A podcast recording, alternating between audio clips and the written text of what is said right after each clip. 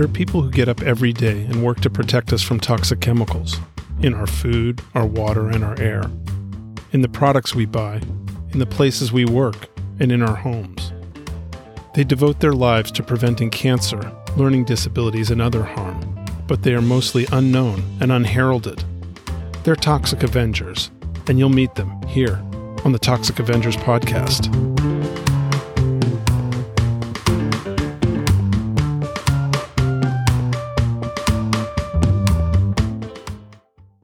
Welcome to Episode 7 of the Toxic Avengers podcast.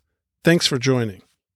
For this episode, I spoke with Dr. Anna Reade, scientist with the Natural Resources Defense Council. Dr. Reade is a leader in the effort to deploy the most current science to achieve strong health protections for communities faced with PFAS contamination. Her work has been essential to support regulation of PFAS at the federal, state, and local levels, as well as internationally and with major retailers and product manufacturers. There aren't enough hours in the day for all the things Anna does. A partial list includes writing expert comments on draft toxicity assessments or proposed drinking water standards for PFAS, overseeing studies, monitoring, and mapping PFAS contamination, contributing to key scientific papers in the field, and providing technical support for citizens and advocacy groups around the country. She is widely recognized by her peers as an MVP of the nationwide efforts to address the PFAS crisis. We began with a discussion of arguments the chemical industry is making to downplay the seriousness of the PFAS crisis and in opposition to regulating PFAS as a class. We then traced her family background and educational path, including a PhD in developmental biology from the University of California, San Francisco, leading up to her joining NRDC in 2017. We then turned to some of the health, science, and policy issues related to PFAS. One technical note: this will be the first time that an interview for the podcast will be presented in two parts. Here's part one of my interview with Dr. Anna Reade, recorded in June of last year. How did the Chemical Watch panel go? It went well. I mean, as expected, I guess. I was definitely the odd woman out. Most of the panelists were part of the ACC or industry in some way, and kind of we had opposite opinions about everything. So they're all saying, you've got to do it one at a time, review PFAS one at a time. We can't have a class-based approach. Yeah, I mean, I think that everything's kind of, they do what we usually expect, which is use science in a way to slow everything down and make it so that the status quo is maintained. If what you're talking about, what they're doing, but it always sounds professional and reasonable. Right. And, but, like a good example was... there's a lot of talk now about the essential uses approach, which is basically asking the question first, why are you using these chemicals? Do you even need to use these chemicals? If you don't, they're not essential for the safety and functioning of society, then let's not use them. Phase out basically all non-essential uses of chemicals of concern. And scientists are putting it forward as a way to be much more efficient in regulating, especially large classes of chemicals that are used everywhere, right? Because it's just a huge task to try and look at every scenario. They made a point several times of stressing how important it is that we need to do risk assessment first before we look at the uses and whether or not they're essential, which would defeat the whole entire purpose of the essential uses framework. So not surprising, but it's good to hear it. It's good to know what we'll be up against.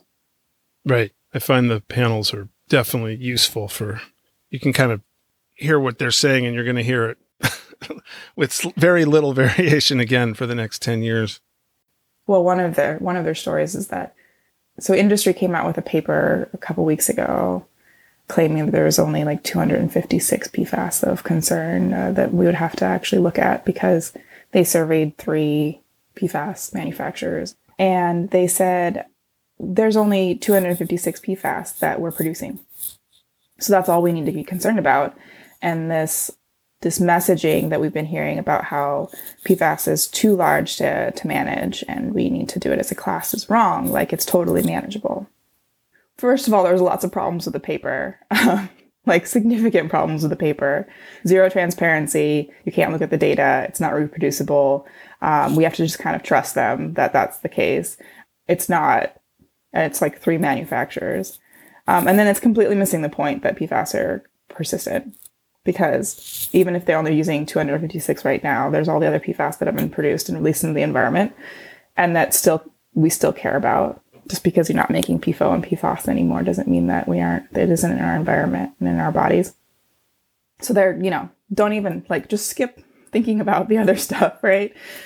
But so they claim the number is much smaller that we need to worry about, and then that we could actually manage regulating them like we normally do because it's a smaller number. Of course, if you think about the amount of time that it takes to regulate one chemical, 256 is still unmanageable.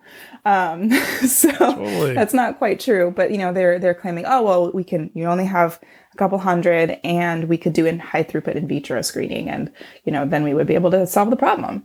Of course, I had to mention that high throughput screening is great and everything, but let's be honest, the science isn't there.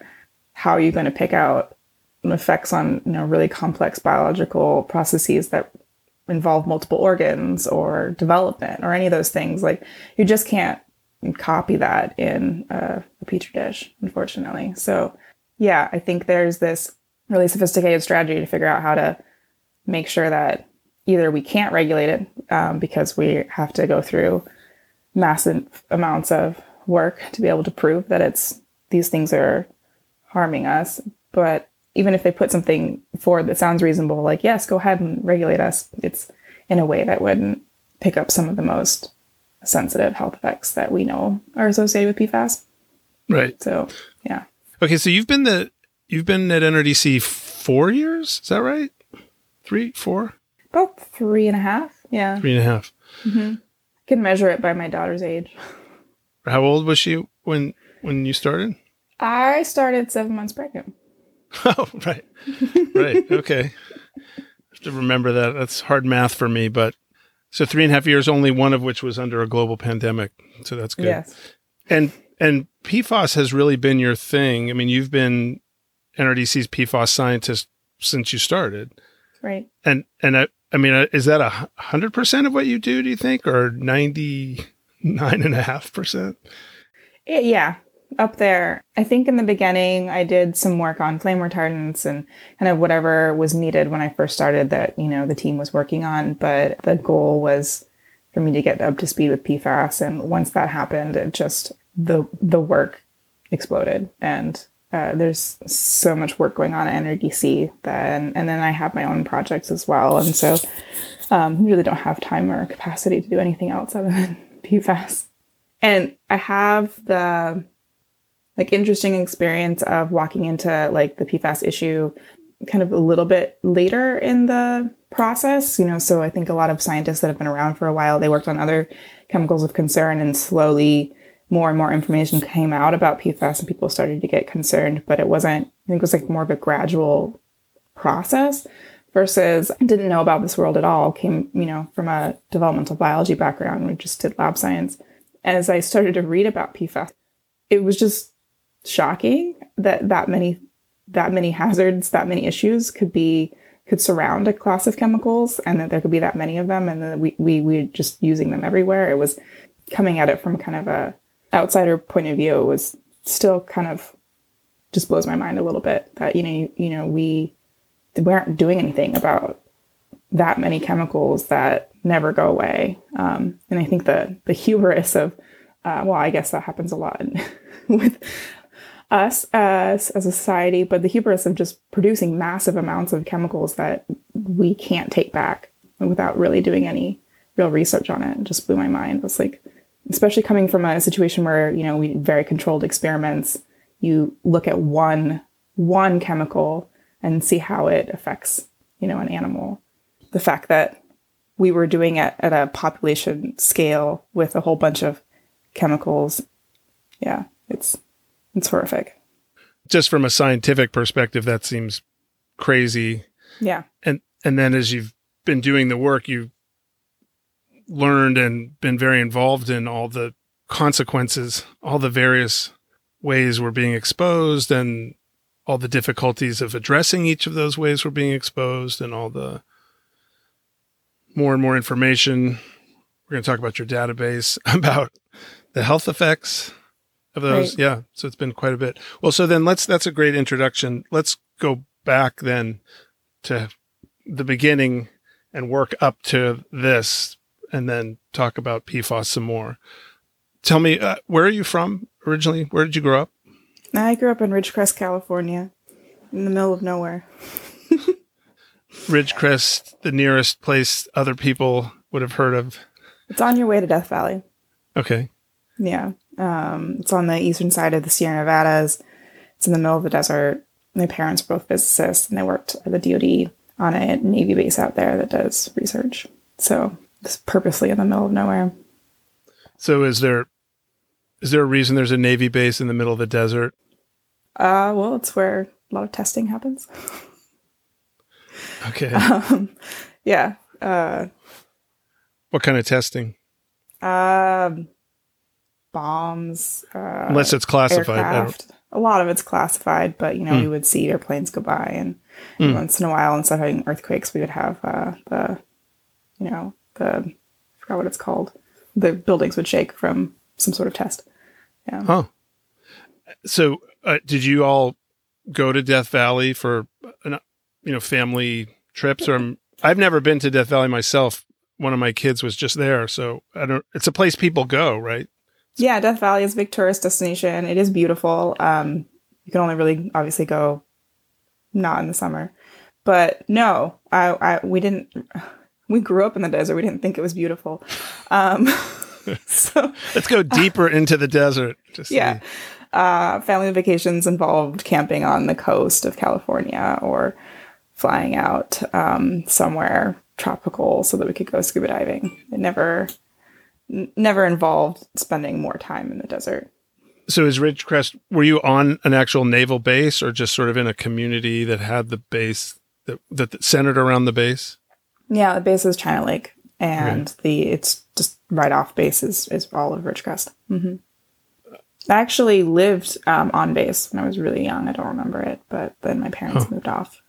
Most of the civilian population lived in Ridgecrest. Did your folks meet in the Navy or in? No, they weren't military. Physicist school? Yeah, they met in grad school.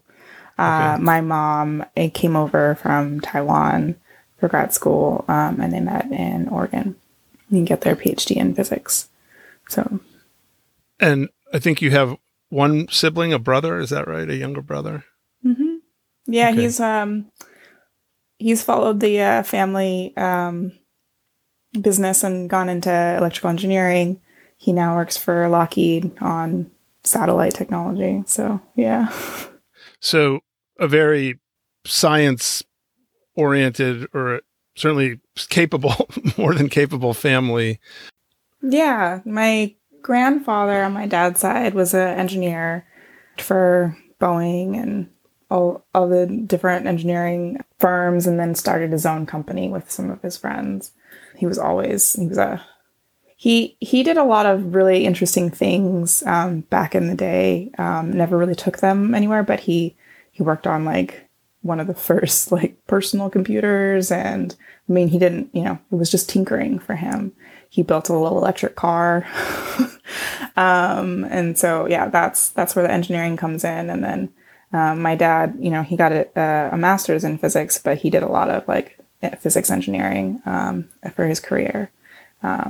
Mom was straight just physicist. But then, yeah, so my brother followed in their footsteps.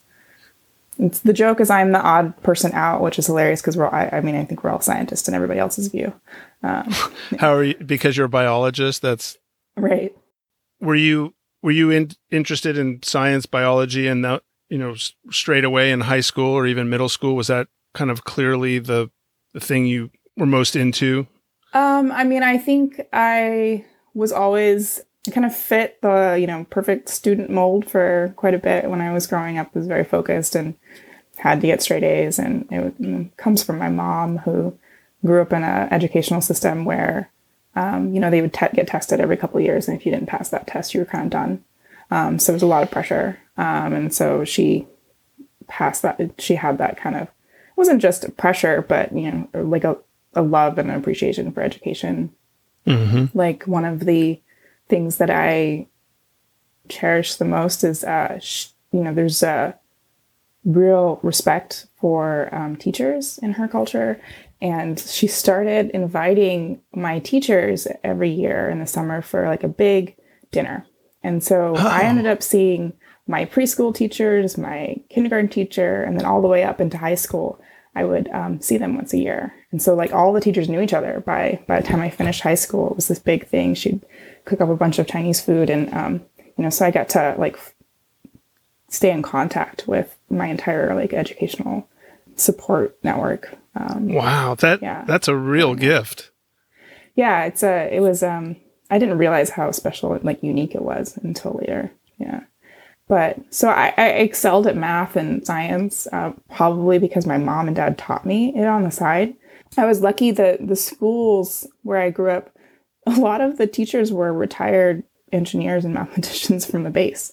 So we had like a kind of a good pool of people teaching us. And, but then also my parents made me they made up math homework and English homework over the summer.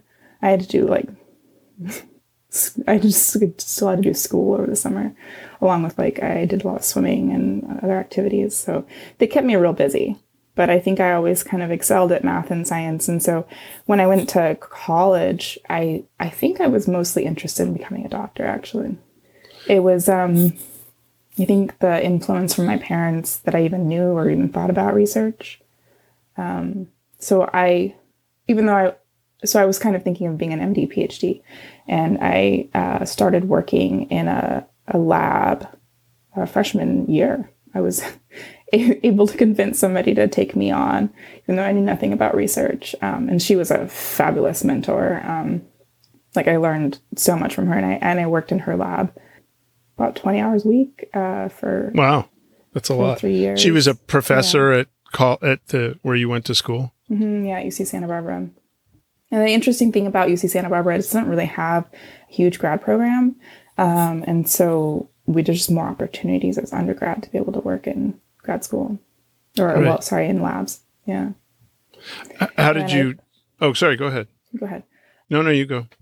Well, so yeah, I was pretty set on doing some sort of MD, PhD track. And then, had a long conversation with my mentor, my PI, at a certain point. And she said, I think generally it's thought that if you really want to excel at something, you pick one, right?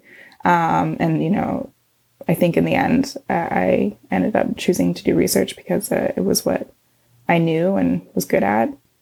And honestly, probably a little bit from a personal point of view, too. Not that the research track is all that great for starting a family either, but surely the medical schedule is not. So, yeah. Were you thinking of that even at that time when you mm-hmm. were a freshman or sophomore, you were looking ahead? Yeah. At that aspect of it?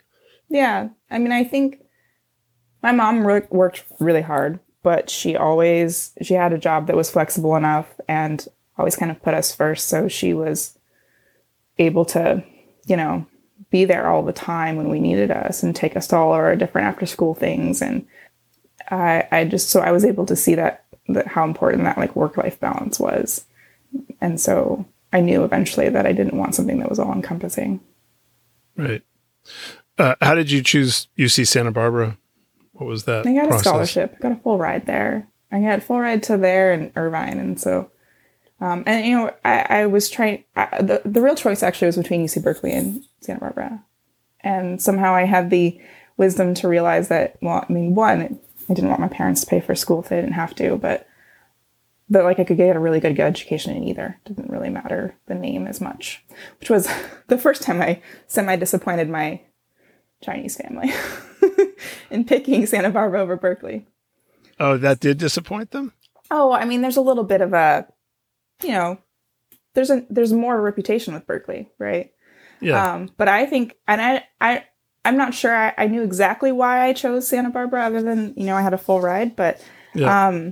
It was a really, looking back, really smart decision because it kind of forced me also to have a little bit more of a life, I think, than I would have. You know, it's a party school. I didn't party a lot, but I, you know, I was around it. It was right next to the beach. I lived on the, you know, I studied all the time, but I could study outside looking at the ocean. And all of those things were really good for me, even though I didn't necessarily know I needed that type of balance. And, right. And it was the same thing for grad school. I ended up going to UC San Francisco because of the program there and the people there versus some of the other schools like, you know, Harvard or Stanford, where I didn't feel as comfortable culture-wise. So, yeah. I enjoyed my time there. And I thought, you know, I got a really good education, and I think spending the time with the professor that I worked with as much as I did was a huge influence for me. And she was a young female professor that had 2 kids, and she was juggling all of that as well.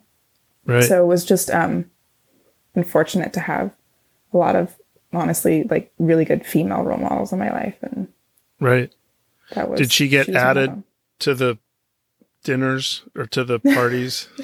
No, those stopped. Ridgecrest is pretty far away from Santa Barbara. Oh, that's too bad. Yeah. Were you doing sports or other athletics or kind of other activities in high school or in? Yeah, I was. At UC?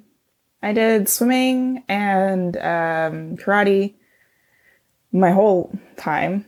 But I did a lot of other things when I was younger, like piano and ballet and all that stuff. But swimming was what really stuck. It was a competitive summer at a national level around 12. But, you know, I swam twice a day, a couple hours a session, and blew out my shoulder by high school.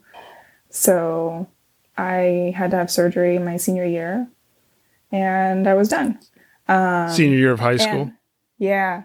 It was really, it was really devastating at that point because my whole social network was around swimming. My like identity was around swimming. I spent so much time swimming, you know. And it's that type of competition sports. I think, you know, helped give me the confidence that I have right now. But at the same time, I think it was a blessing in disguise to not have continued to do it in college.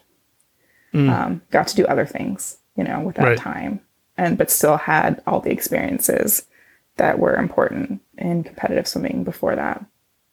Yeah, it's pretty common to have injuries from doing that level of sport, that much repetition. It's just not natural in the body. Yeah. So when the Olympics come around, is swimming the thing you most watch? Yeah. I do love watching swimming. I mean, gymnastics and all those other things that people like to watch, but I have a special place in my heart for swimming. My husband doesn't get it at all. But that's okay. Yeah. What was your best event?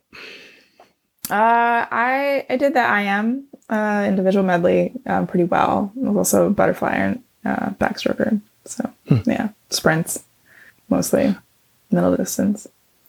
Sprints and middle distance. I didn't have patience for a long distance. Can you swim now, or is it like out of the question? Like just even for relaxation? I can swim occasionally, but I picked it up again for a while in grad school. There's like master's programs and stuff, and when I started to frequently practice, then it was giving me problems again, so I had to stop. Okay, so you graduated with a degree in undergrad in what? Cell and developmental biology. Okay. And then when's that? That was in 2005. So I hinted before that I was a little bit of a very, very into academics. So I had just been, you know, taking classes, you know, probably more units than most people, a quarter, because I wanted to. And then I also had all these credits coming from working in the lab. And I turned around, I was originally a biochem major, and I turned around and realized that I was going to wait an entire year to take one more class that I needed to do biochemistry major. So I ended up graduating a year early with cell and developmental biology because it was the classes that I actually ended up liking more. So I had already kind of fulfilled that program, which was also another like gift because I hadn't applied to grad schools. I wasn't prepared. I didn't realize I could graduate that early.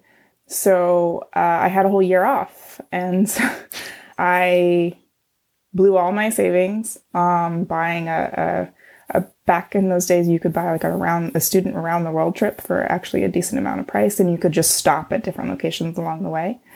And so I did 6 months of backpacking across the globe. Really? And yeah. So, I mean, it was not planned, but it was fantastic. I'd always wanted to travel. And so I went to Europe and Southern Africa, a couple of different countries down there, and then over to Japan and Thailand and Australia, New Zealand, and then Tahiti, and then home. So just kind of all the way, just kind of picked some spots and went. It was obviously a fabulous experience, and gave me a lot of perspective that I didn't have, like just taking a break and, you know. That's your first real break from this very, driven academic. Right. Not in a bad way, but that's just what you were doing. And then you had this opening. Were you already a backpacker? Was that already something you knew you liked, or you just? No, I just decided I was going to do it. Yeah. I'm not super impulsive, but like once I get an idea, I just kind of usually ended up doing it in my head. And there was a lot of students traveling. There always are. And so, right. Yeah. I was like, well, what am I going to do with my time? And so I had this great student travel agent that was like, well, you should just do all these things. And she like built this dream trip with me. It was a lot of fun. I got really used to, I spent half a year just living out of one backpack. It was a very different experience, and living off very little money. But what happened was that I realized that I wasn't actually in a huge rush and actually liked what I was doing. And so I ended up deferring grad school. Yeah. So I called up UCSF, and thank goodness it was UCSF, because they were so understanding and just they were like, sure, take another year off. Let us know when you want to come back. And so I ended up going down and living in Chile. I worked in a Catholic convent, basically helping to take care of, giving English classes and other types of like art and dance classes to some group of girls that were part of a girls' home that was hosted by the Catholic convent. I'm not religious, so that was another interesting experience, but I did love spending time with the girls there and learning, Spanish and about the Chilean culture. And I was only supposed to be there for 6 months as well. And then I deferred another year. So I actually took 3 years off between undergrad and grad school. It was a little bit hard decision coming back, actually. I wasn't sure if I was going to come back. And I think eventually I realized, a couple things. One, I really liked helping people directly, working with people. I didn't actually need to do science to be happy, which was another interesting realization. But in the end, I thought, I'm really good at science, and there are ways to use science to help people and, to make the world a better place, I guess. But not everybody can do science in the way I could do science. So, it would be a value add. So I went back to school. At that point, I think I was thinking more about science education than anything else. I didn't know anything about policy. Yeah. Yeah, that experience was like this lucky series of events that altered me for the rest of my life. Like, it changed my priorities, grounded me a lot more. Going back into grad school, the people that went straight from undergrad to grad school were how I probably would have been, just like freaking out about classes and everything else like that. And I was like, I just learn it. It'll happen. That wasn't, it really helped to have like a little bit more perspective on life and kind of realize that there was more than academics, that I was using academics as a means to an end at some point. So when you were thinking of it as a science education as the thing you do, but you came back from Chile, traveling and then Chile, with an idea of wanting to do something with science to better the greater good, sounds like, or the world. So say more about that. Like how did that develop? Or what was it, something about being in Chile that brought that on, like using here's my skill or my thing, what can I do with it, or how did that come about? Well, I realized when I was traveling how lucky I was to have the education that I had, to have parents that were able to provide me to supplement my education, and had often thought it was ridiculous that there was this mentality that people, you know, if they struggled a little bit in math, then they would just label themselves as not a math person, and that was the end of their like math and science career, which was just like almost always the fault of the educational system and not them. And I actually ended up just having a lot of discussions with, surprisingly enough, educators around the world, like when I was traveling. And that's actually one of the reasons why I decided to go to Chile. They needed help. And I needed, you know, to explore that more, and I don't know, also just to experience a different culture and like kind of understand myself a little bit outside of what I'd always been. And so it was, you know, yes, I was helping take care of about 30 girls in this girl's home, but at the same time I was, I think this is why I was learning the most about myself and what I was interested in doing and how much kids can flourish with support and good education and just, you know, attention. And so I always thought that, like, not that everybody needs to do science, but it's just too much of a barrier for people to do science. And I wanted to work on that, I guess. I think was one of the, I wasn't sure necessarily that's what I wanted to do with my career, but it was what I did when I went back. I was in grad school, but every year I would work in the science education outreach program that UCSF has.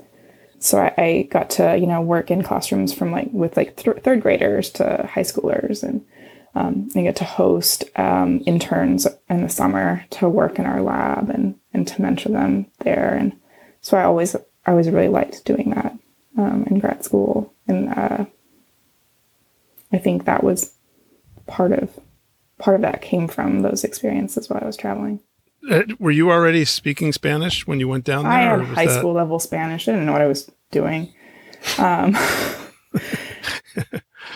How long was it before you could understand what people, you know, it's pretty rapid. It's the best way to learn Spanish is around kids, because they have no embarrassment about correcting you. In fact, they find a lot of joy from it. Yeah. That it was like, it's like a two-way partnership. Like I would teach them English and they would teach me Spanish and of that. So yeah, it was fairly quick because it was immersive, but it was always a struggle. And it was, you know, a really good way to make sure you stay humble in that situation, because, you know, just you get to experience what people think of you when you can't speak their language, you know.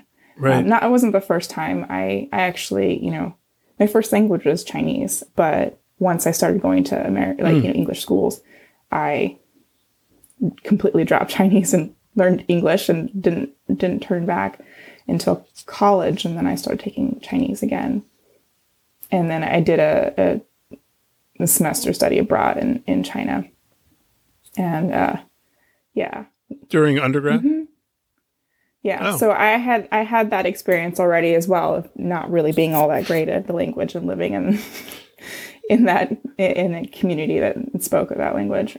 So I knew, you know, kind of immersing myself in it was the best way to learn.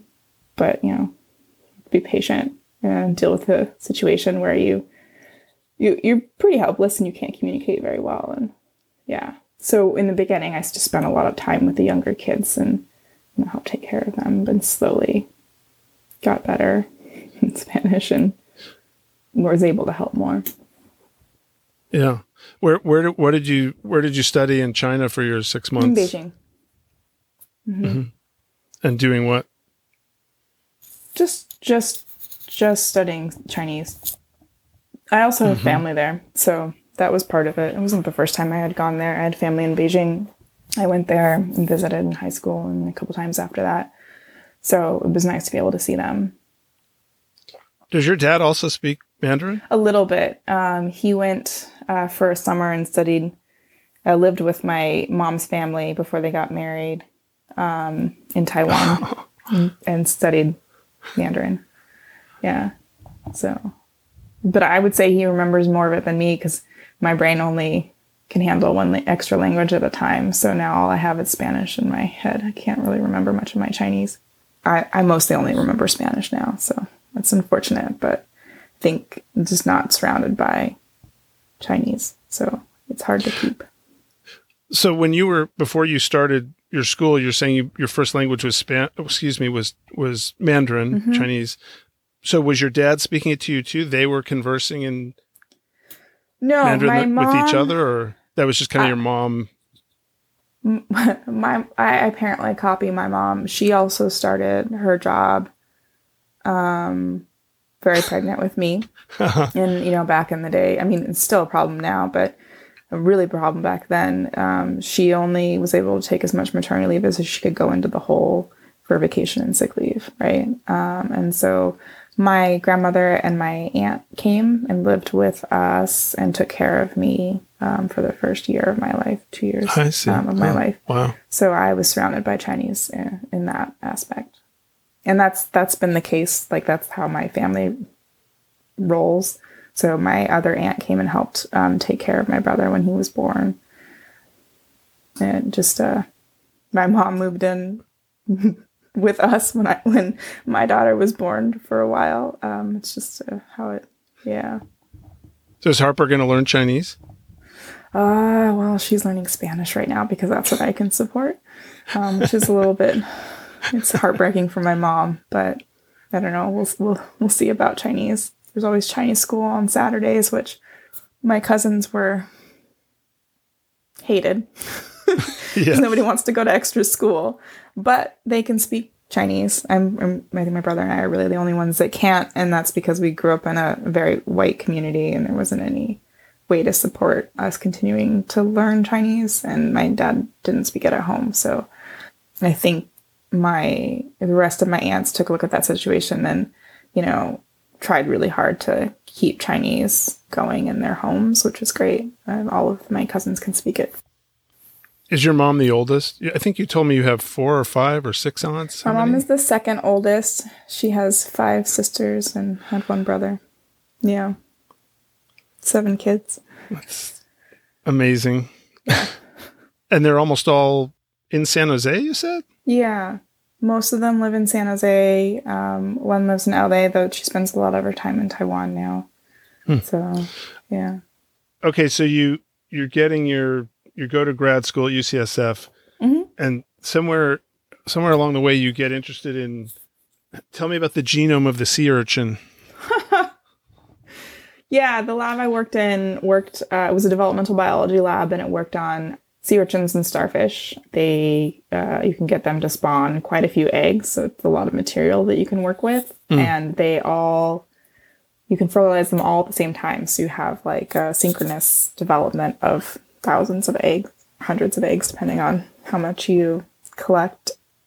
So those are the systems we worked on, and it was around the time when people were building genomes for different species, and so they just needed a lot of people to annotate genes, right? You go in and you look at the sequence and you basically identify genes that you know of, so that, you know, the genome is annotated. And so that's what we did. I was not at all part of the main project. You can see there's a giant list of authors on that. It's just everybody who helped kind of label all the information that we knew about the genome at that point. And is that now much farther along, or is it? Oh, yeah. Yeah. I mean, I think that all the genomes are much better annotated than they were when they first started. Yeah. Mm-hmm. So you go to grad school, and then you go straight into your postdoc as a research fellow? Is that? Yeah. I mean, it was in the same lab under the same PI. It was just a bridge, basically, to finish work that I was working on before I started the internship at NRDC. Right. So how did that come about, the NRDC? How did you even hear about it or get interested, or what was the path from your lab work and academia over to NRDC? So I was really, I really enjoyed the beginning of grad school. like the classes and learning about different science, and my quals, like in qualification exams, because you write up a thesis proposal and you defend it. And it was just like, you know, coming up with the concept of like an idea that you wanted to research and answer, and all the like, you know, kind of like anticipating all the different things that could go wrong and what that would mean and how you'd approach it.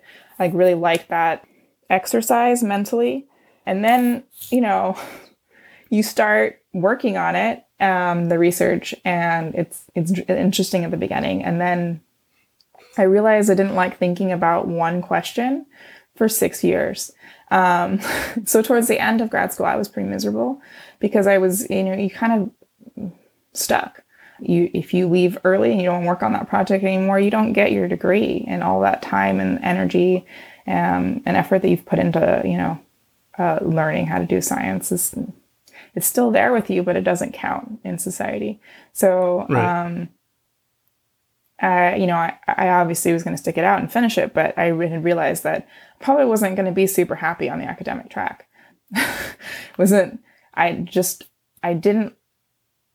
I really struggled thinking about that, like being in the weeds for that long. Yeah. And so there was this program that UCSF had just started, and this was a really novel thing because it was, especially at places like UCSF, everybody's trained to go back into academia. Like it's like a feeder for PIs across the country. But you know, people were starting to think, well, what if people don't want to continue to stay in academia? Like, what are the other options for grad students in science? And they had started this program. It was called the Graduate Student Internship Career Exploration Program. And they taught us how to make resumes and how to do informational interview, like all these things that we had no skills at all. None of us knew about anything outside of me, you know, resumes. We just, CVs were just a list of your publications. That's all you need for academia, right? Like, but the rest of the world had worked by different rules, and we didn't know anything about them. We didn't know anything about any of the opportunities that existed outside of academia. So it was like, it was fantastic. We were forced to go do informational interviews and like reach outside and, you know, like reach out to our like network that didn't work in academia and see what types of jobs they had. And that's when I reached out to Veena, who was actually in a lab in grad school at UCSF that was down the hall from mine. And I had actually rotated in her lab first year. And her PI was on my faculty committee. So actually, you know, very close connection, but I had no idea what she was doing. And she kind of described her career path and then where she was at that point, which was the NRDC. And I thought it sounded really cool, but I'm I have to just do something to understand whether or not I like it. So she set up an internship on NRDC's end, and I convinced this grad program to pay for 3 months of grad school stipend for the internship, which is, I was extremely lucky. Usually there's no money to support that for grad students. Usually if a grad student does an internship, it's either a paid one at like a biotech, or they have to do it on their own time. But I got really lucky. And so that's how I ended up at NRDC for an internship. So for 3 months, and what kind of stuff did you do in that 3 months? And I actually turned it up into 6 months. You all liked me. And so I got hired on for another 3 months as an independent contractor, basically. But I worked on alternative test methods and alternative models to be used to evaluate toxicity of chemicals. So I had a lot of experience working with zebrafish in grad school. I had also experience in undergrad working with sea urchins and starfish, so like alternative models. So normally rodents are the only kind of system that's used to look at toxicity in the like chemical sphere. But more and more people are realizing that we can use other types of animal systems to do experiments faster or cheaper and still get a lot of really important information out of it. But that was like kind of at the beginning of all that. Like academic research that was like definitely a known thing and very common, but it had not been translated into toxicology in any way. And so I basically wrote a white paper on the advantages and disadvantages of using different types of models for toxicology. Right. While you were there, you were in our San Francisco office, mm-hmm. and you were absorbing, getting interested in policy and that kind of thing. I mean, it's a pretty different focus. Yeah. Or was it? I guess I should be asking. No, it was vastly different, and I was hooked within a week or two. Like it was a huge change, and both in style of thinking and the type of work and the environment.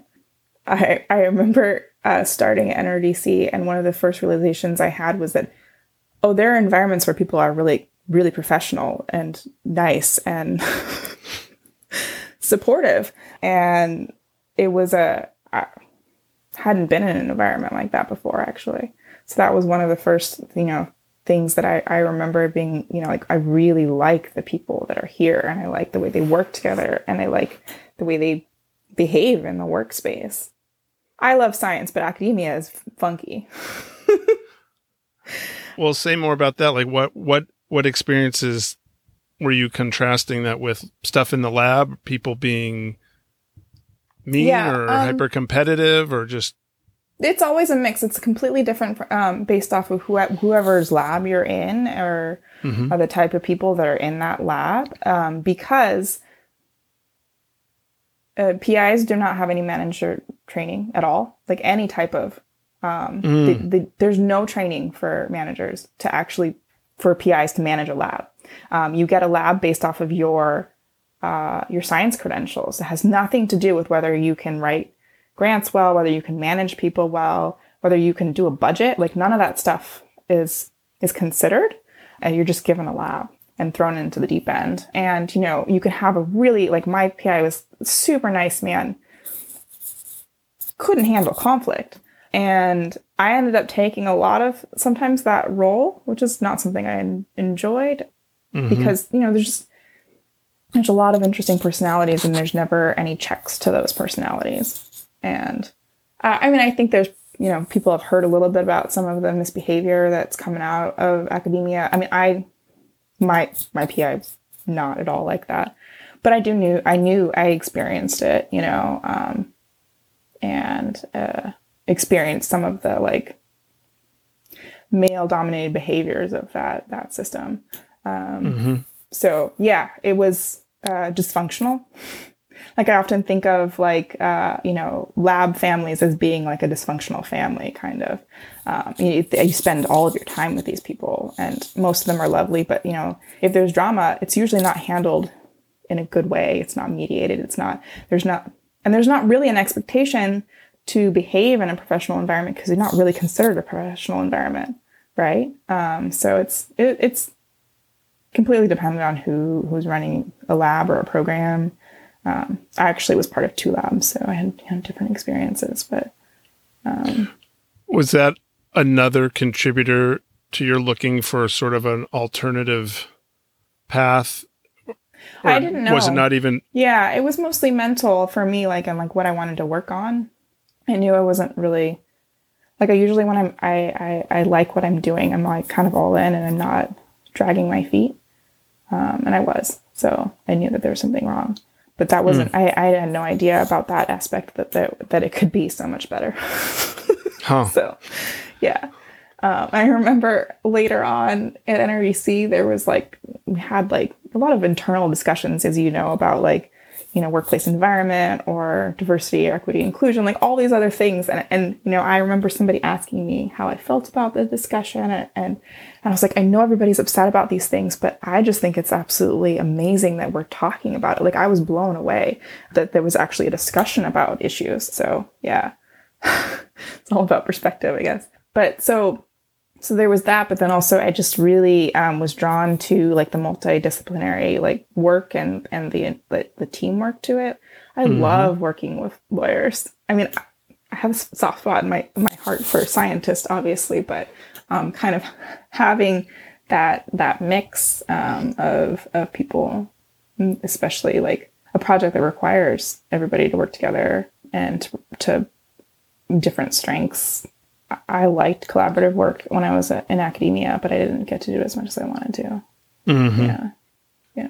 Okay. So you do that 6 months, and then before you come back to NRDC, you have one more stop. Yeah. Well, so yeah, I think those things that I talked about were like big draws for me, but I think in the end it was like the purpose behind the work that was the biggest thing for me. And I think that was probably one of the reasons why also I think that the environment was so good was everybody else was there for a reason, right?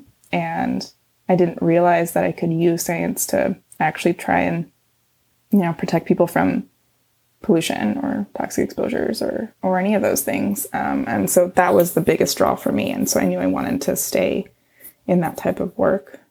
And I also realized that I could kind of, like, I had the training to be able to work in any type of science if I needed to, right? I just needed a little bit of time to come up to speed with it. So that's why I ended up looking for, like, another opportunity to develop more of my policy experience.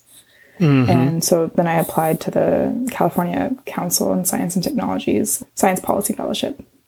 So what is that, the California Council on Science and Technology? It's California's own little NAS, really. National Academy of Sciences. Yeah, it's... I didn't realize that. Yeah, so the legislature or the executive branch in California can ask CCST to answer a question for them, like do a report. And so like a good example was they're like, tell us more about fracking and the consequences of fracking. And so then they pull together a bunch of experts in the field and have them deliberate and they write up a report. Similar to the NAS function, but specific for California. And then one of the branches of that is to insert PhDs into the legislature.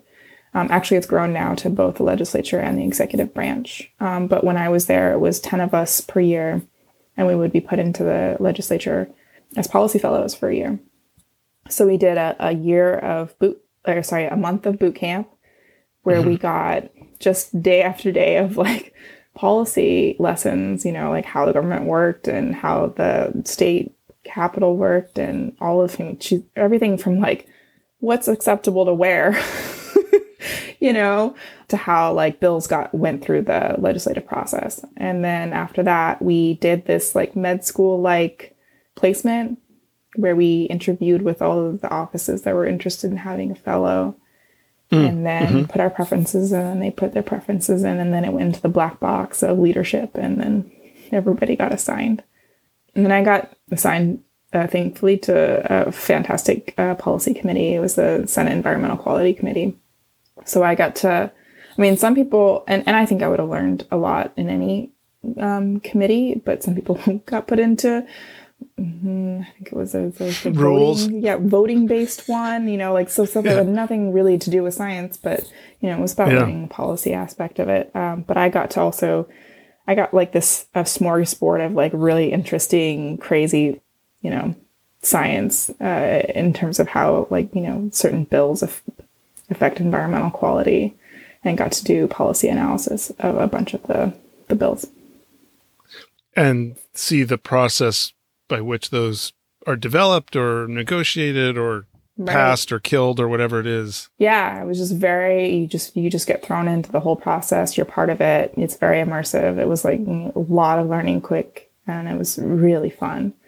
It was a lot of fun. And you know, kind of sitting in that seat between the two groups, there's always two groups, you know, on either side of a bill.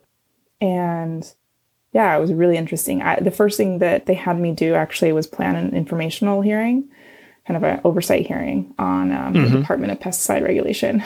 That was my first foray into pesticides and realizing how bad regulation of pesticides were. I was just kind of shocked. So we had I set up a hearing around a decision to set up a buffer around schools of 25 feet because that made zero scientific sense. In terms of spraying pesticides. That's what was proposed? We're going to do a 25-foot buffer? No, that was what was proposed and set. Yeah. We were not able to change that. There was a lot of very upset people, understandably. Like, 25 feet does nothing to protect kids from pesticide spray. But there, and you know, it's a huge problem in California. There's so many schools that are right in the middle of farmland. Right. That's when I realized that not all scientists thought the same. You know, interacting with, you know, agency scientists was eye-opening. Science had always been so creative for me, especially, I think, you know, being on kind of the leading edge of science where you're finding out new information. Then running across somebody who was supposed to be a scientist, but was like, no, there's no way to think other than A to B to C. And I was like, but that's not, all science say that that's not the way to do it. And that's not, you know, scientifically accurate. And it was like, well, that's our process. And so it was first lesson in realizing that we had a like very uphill battle when it comes to certain issues, not just from industry, but from the regulatory right angle. Mm-hmm. Sadly, a valuable and highly relevant lesson. Yeah. Yeah. And then after that I worked on like you know, the session really got started going, and then I was assigned bills to analyze and got to learn how to like, you know, I already knew how to do this, but, you know, research all of the kind of relevant information that I would need to understand the bill, and then have conversations with all the people that were involved and kind of write an analysis on it. And yeah, I think it was really fun. And I learned a lot. I think probably wouldn't have been happy in that position longer than a few years, mm-hmm. but it was great to be in it and to learn how all that worked. So you, up until then, other than your 6 months at NRDC, the policy and politics and sort of that whole process, was that on your radar, but just not your thing, or not on your radar at all, or you'd always had an interest in it, but we're doing more kind of the lab science? I knew nothing about policy before walking into NRDC internship, like nothing. I had no idea that chemicals aren't really regulated. I had no idea, like, none of that was quite, it's a good experience to have, because, you know, I'm supposed to be rather educated in, you know, all that stuff. Right. But I mean, if you don't pay attention to it and nobody tells you about it, of course you don't know about it. Right. I think logically I thought, if we know all about all of this that we do know about biology and science, like there's no way that we could be that irresponsible. I didn't think that, I mean, I just assumed that there was somebody responsible at the FDA or EPA or wherever, making sure that some of these decisions were researched and thought through. So that was a big wake up call for me coming to NRDC. So the working for the California legislature, did it meet your expectations? Was it different than your expectations? What did you envision going in, and what did you? I was smart enough to know that I knew nothing about what was going to happen when I walked in. So I didn't have expectations. I just wanted to learn. And that's, I think, the best way to go into it. Because yeah, you're really just there to learn. And there's a lot of dynamics and politics, and you have to be careful not to get into hot water. And so just navigating that whole world was like super interesting, but I had no expectations. I had no idea what I was getting into. Mm. Yeah. Okay. So you did that. How long was that? That was just a year. A year. Okay. Yeah. And about halfway through it, I got a phone call from Veena, highly encouraging me to apply for a position, which ended up being her position, because she had left NREDC to take a position at UCSF. And then I got another email from Miriam, highly encouraging me to apply for this position. So I was excited about it. I had loved NRDC, and I didn't necessarily choose to leave because I wanted to. It was just, you know, open positions at a NGO are not common. And so I applied. It was good that it was in the middle of my internship, because it took that long. Yes. That was the expedited process. You just don't realize that. Right. Yeah. 6 months. Yeah. And I think I was, you know, super lucky that I could just turn around and come back to NRDC that quickly. And that, you know, we had already had that relationship set up, because, you know, I also ended up getting pregnant during that time. Right. And so I came and worked for 3 months and then had to go on maternity leave. But yeah. So I had looked at some other jobs. Mm-hmm. I had talked to OEHA actually about doing a postdoc at OEHA because I didn't want any of their actual positions. Say what OEHA is? The Office of Environmental Health Hazard Assessment in California. It's like the branch that does risk assessment for California. Yeah. It's heavily scientific, so that was interesting to me. And they're, somewhat conservative because they're a regulatory agency, but they're actually, they do good science and they're willing to try new things. And so I thought, that was of any type of agency mm-hmm. position, that was the most interesting to me. They do, they do really great work. And I was talking to them about a fellowship, a postdoc, mainly because I was interested in working for them, but I didn't like any of their regular toxicology positions. That wasn't what I was interested in doing. I didn't want to go into plug and play, but they were interested in looking at alternative models for toxicology. They still are. Yeah. And I had already done a white paper on that, and that was something I was interested in and qualified to do. And I thought, that'd be really interesting to spend a couple of years helping OEHA figure out, how to use zebrafish in a risk assessment or something like that. So that was another thing I was considering, but it was hard to say no to NRDC. So you were offered the job at NRDC, and so you were, at that point, deciding, or maybe you'd already decided that, okay, at least my next step is really going to be to do environmental policy work, use my science degree for advocacy. Yeah. Like I said, I loved the work and the goal from the very beginning when I started NRDC. I think it was just trying to figure out how to find my place in that world, and NRDC found a place for me instead. Yes, so, yeah. We have this little hole we'd like you to fill.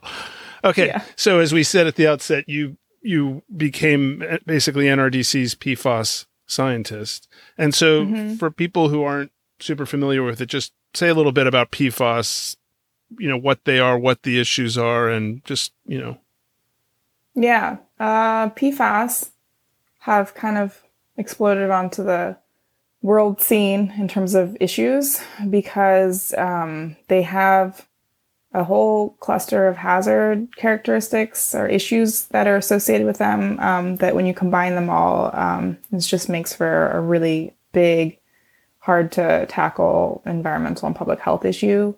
They are highly fluorinated chemicals, which means that they're super durable. Carbon-fluorine bonds are not actually natural in the environment. That's a man-made thing. Mm-hmm. And what that does is create super strong bonds in the molecule that don't break down.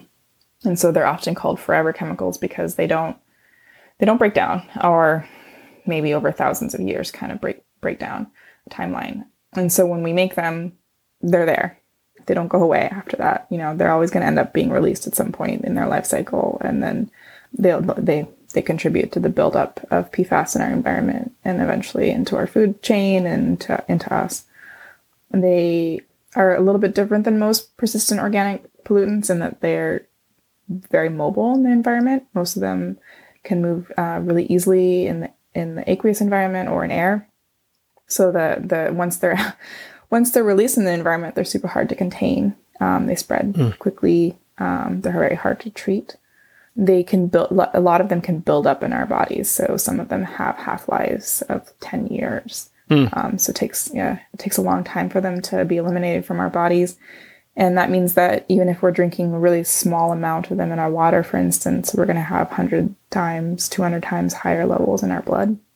And then the ones that we have studied, obviously we haven't studied all of them because there's 9,000 of them now. But the ones we have studied have been linked to a wide array of health effects. And so everything from cancer to liver and kidney damage to developmental effects to suppression of the immune system. So a lot of different health effects have been associated with the exposure to them. I often think of some of them as kind of systemic toxicants because they have such a have so many different effects on different systems in our bodies. And it makes sense from a biology point of view. If you look at some of these traditional chemicals, they look exactly like a fatty acid, but instead of carbon-hydrogen chains, like a tail, they have carbon fluorine tails. So if they look like a fatty acid and they build up in our bodies, then they're changing the levels of fatty acids in our bodies and changing all of the signaling and systems that are dependent on fatty acids, and which actually is quite a few. So they're really concerning from a public health point of view, but also from an environmental point of view. Like, we're not the only ones affected by these chemicals. They're certainly, I'm sure they're certainly affecting animals and plants as well. You were co-author on a report that we just put out about PFAS in the textile, heavily used in the textile industry. We can talk about that. And I was looking at that. There's a chart. It has a illustration of all the different parts of the body where PFAS can affect, you know, your thyroid, your liver, your kidney, your blood pressure, so your heart. And it's just, it's very striking, the illustration, because as you were saying, it's really systemic. It just pretty much from your neck down to, you know, below your waist, it's doing something. Yeah. And when you're saying it's in your body, you know, it takes, say, 10 years to get rid of it, but you're always getting more.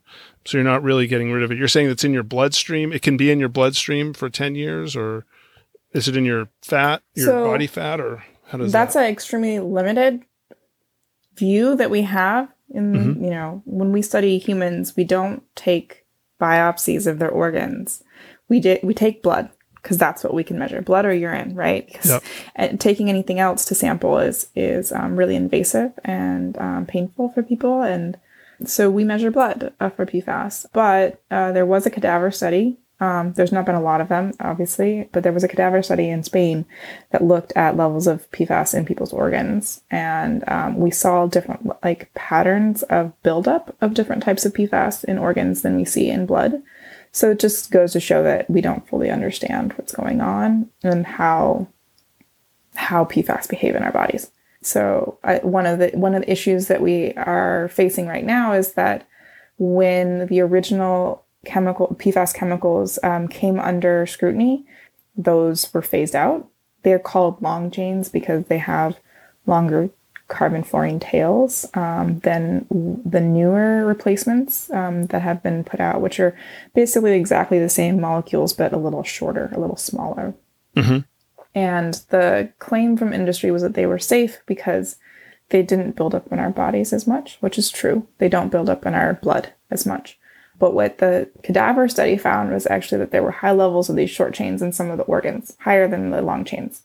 Oh. And so that's super concerning. We don't have any other data points, but it goes to show that if you only look at one aspect of our biology, you're not getting the full picture. The other thing that's concerning about short chains or the replacement chemicals that industry has made is that they are being associated with health effects now. At least in animal studies, we're starting to see that like the replacements, even though they're shorter, if you're chronically exposed to them, you do start seeing cancer, you do start seeing immune effects similar to the chemicals that they've replaced.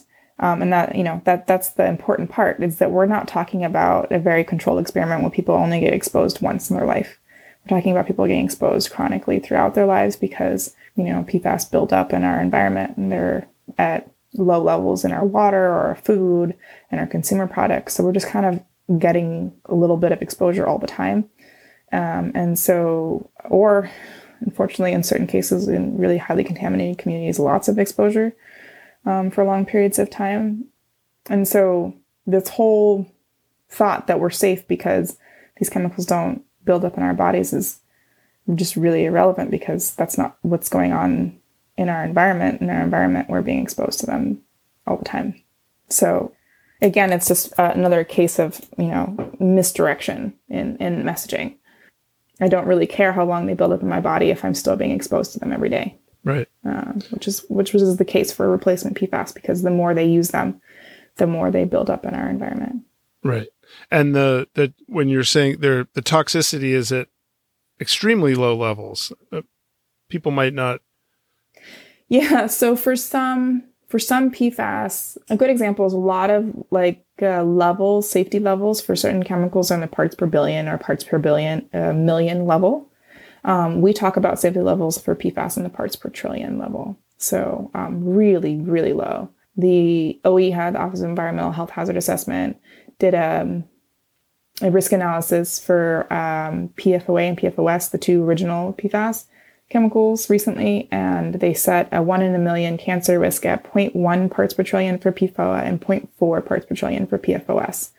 So, you know, I mean, then it comes the question of what is the acceptable amount of risk, right? You know, 1 in 100,000, 1 in 10,000, or 1 in a million, right? And then you have to remember that PFAS are not the only carcinogens in our lives. Right. So you have to, you know, put that on top of all the cumulative exposures that we're getting from other types of carcinogens, and that, you know, add those up, right, because they don't, we're not exposed to chemicals in a vacuum like animals are when we do animal experiments. Right. And that was one of the biggest flaws, I think, with the science, with like the traditional toxicology science, is that all of our data on these chemicals, any chemical, not just PFAS, and that data that's used to set safety levels is all based off of an animal that's not being exposed to anything but that one chemical, which is not at all the case in real life for us.